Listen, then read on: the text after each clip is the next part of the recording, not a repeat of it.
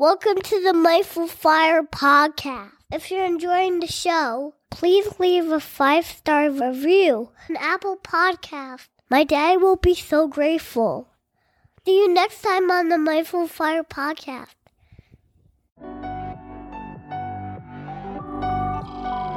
Welcome to the Mindful Fire Podcast, a show about crafting a life you love and making work optional using the tools of mindfulness, envisioning, and financial independence. I'm your host, Adam Coelho, and I'm so glad you're here. Each episode of the Mindful Fire podcast explores these three tools through teachings, guided meditations, and inspiring interviews with people actually living them to craft a life they love. Today's episode is what I call a Mindful Fire Spark, a mini episode pulled from one of our most popular episodes. To listen to the full episode, just click the link in the show notes wherever you're listening to this. At its core, Mindful Fire is about creating more awareness and choice in your life. Mindfulness helps you develop self awareness to know yourself better and what's most important to you by practicing a kind, curious awareness. Envisioning is all about choosing to think big about your life and putting the power of your predicting brain to work to create the life you dream of. And financial independence brings awareness and choice to your financial life, empowering you to make your vision a reality by getting your money sorted out and ultimately making work optional. And here's the best part you don't have to wait until you reach financial independence to live out your vision. Mindful Fire is about using these tools to craft that life now on the path to financial independence and beyond. If you're ready to start your Mindful Fire journey, go to mindfulfire.org/start and download my free envisioning guide. In just 10 minutes, this guide will help you craft a clear and inspiring vision for your life. Again, you can download it for free at mindfulfire.org/start. Let's jump into today's Mindful Fire Spark.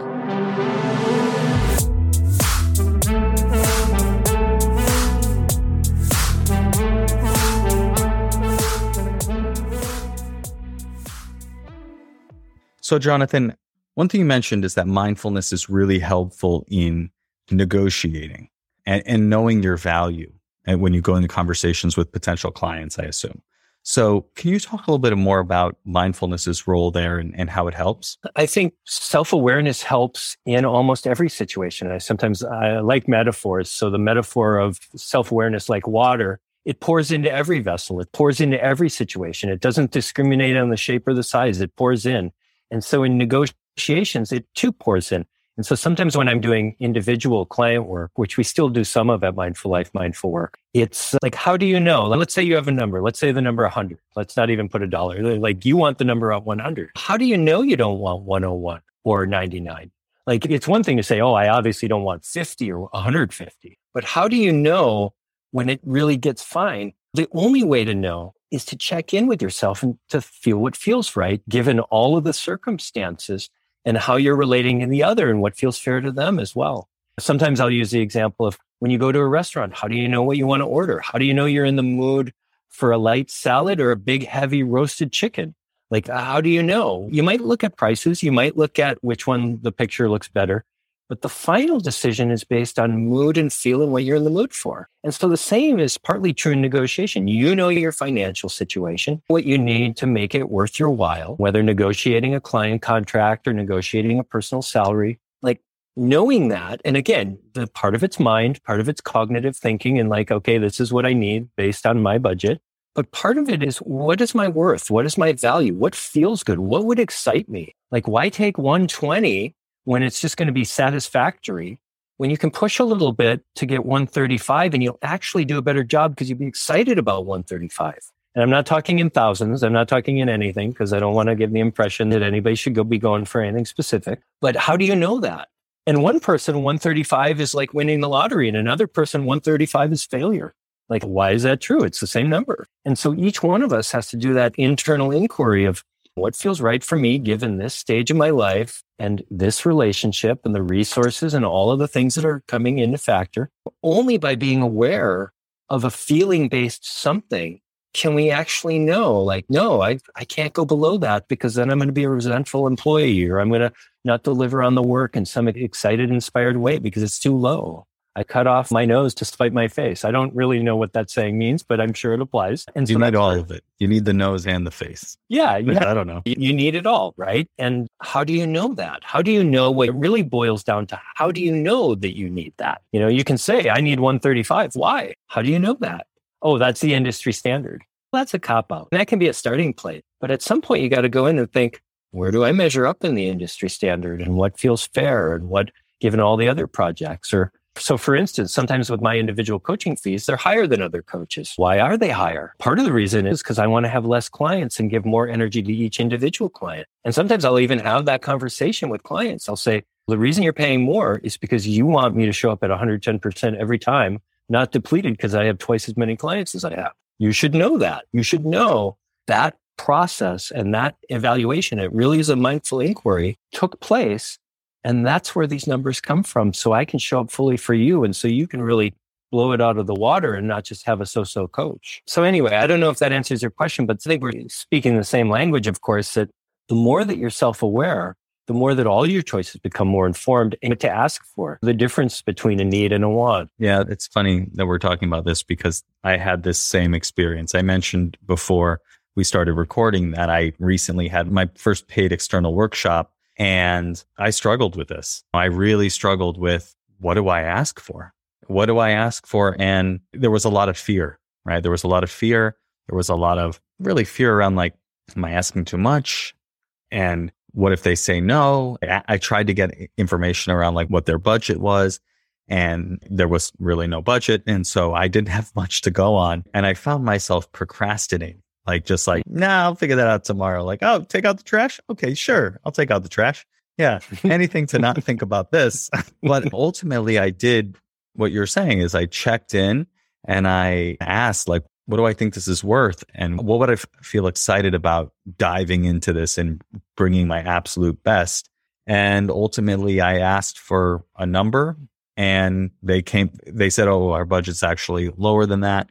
And we ended up on a number, which was ultimately the number that I wanted. So I asked for a little bit more, expecting that we would negotiate a little bit and ended up right where I would have wanted. But I also found myself, and I often find myself doing this, which is looking outside of myself for the answer. So I'd ask a bunch of other people. I'm in the inner MBA program and I asked several people in the inner MBA. I asked this other woman who leads these type of workshops. And so I looked outside of myself. I asked a bunch of people and the number they came with was actually lower than what I ended up getting.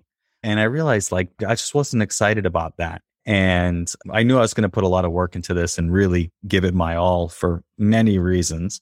But if I would have asked for that, they would have still negotiated and I would ended up like way far away from what I ultimately was really excited about and happy to do this for. So I, I, think it's so important. It's also an assertion of value. I think it's really important if you want to be taken seriously, you got to negotiate a little bit. It's you want it to work out so both sides are happy. And yet, if you're just willing to do it for anything, then then that's a problem too. We acquired a company that was charging something for a specific service, a mindfulness based service. And they had some very big clients, some multinational, huge companies. And when we acquired this client list, we circled back and the first thing we did with all these clients is say, what do you think about the price that you were charged for the services?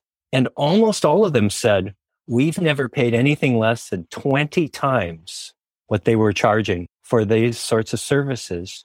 And of course, that's part of what brought the company to us was they, it wasn't financially stable or viable. And I think it's really important that you assert your value. And of course, you have to be ready to not get what you want. You have to be ready to walk away if you need to. It's a little bit about, of course, win, win, win, but not at any cost. It's, it has to be rightness of fit. And only through a mindfulness practice can you really check in and say, oh, this was going to be a rock star project. I'm willing to take it for a little bit less just to build relationship. Or no, this was going to be some real heavy lifting. I'm glad I didn't get it at that price because that was my bottom. And I knew it was going to be very difficult engagement and maybe not even nurturing or exciting. And so all of that factors into is this thing alive? What number brings it alive? And again, like we've said, like checking in, oh, this is the number that brings it alive for me. And you can't fake that. You can't say, okay, I'll take half and hope, just hope for the future. when does that future come? It hopefully arrives in the present moment. I've just met so many mindfulness practitioners that say, "Oh, when someday." Which day? Like, if you've said that for more than three or four years, you've been saying it too much.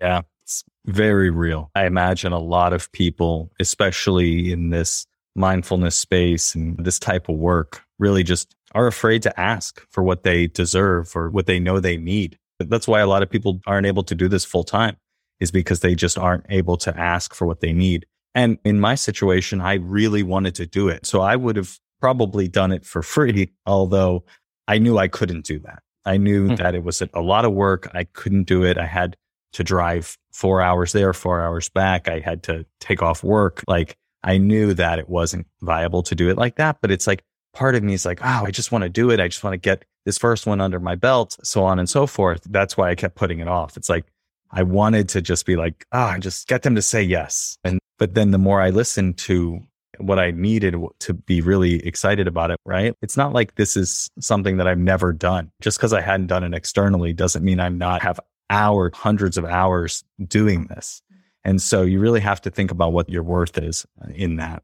Well, and I think it's important in professional engagements. The money is what keeps the relationship clean. They're paying for some service and some outcome, and you're delivering the outcome. And if the money isn't there, like in a friendship, then you sort of owe somebody emotionally. Like, oh, they listened to my story when I had a really hard time and now they're having a hard time. So I'm their friend. So I'll do it. But in a professional relationship, of course, it's humans. But at the same time, it's the money that keeps the engagement clean and flowing. And if the money's not right, then resentment builds in uh, either on one side or the other. And that's where the dollar amount is super important. Thanks for joining me for today's Mindful Fire Spark. To listen to the full episode, just click the link in the show notes wherever you're listening to this. If you enjoyed today's episode, I invite you to hit subscribe wherever you're listening to this. This just lets the platforms know you're getting value from the episodes and you want to be here when I release additional content. If you're ready to start your Mindful Fire journey, go to mindfulfire.org/start and download my free envisioning guide. In just 10 minutes, this guide will help you craft a clear and inspiring vision for your life. Again, you can download it for free at mindfulfire.org/start. Thanks again, and I'll catch you next time on the Mindful Fire Podcast.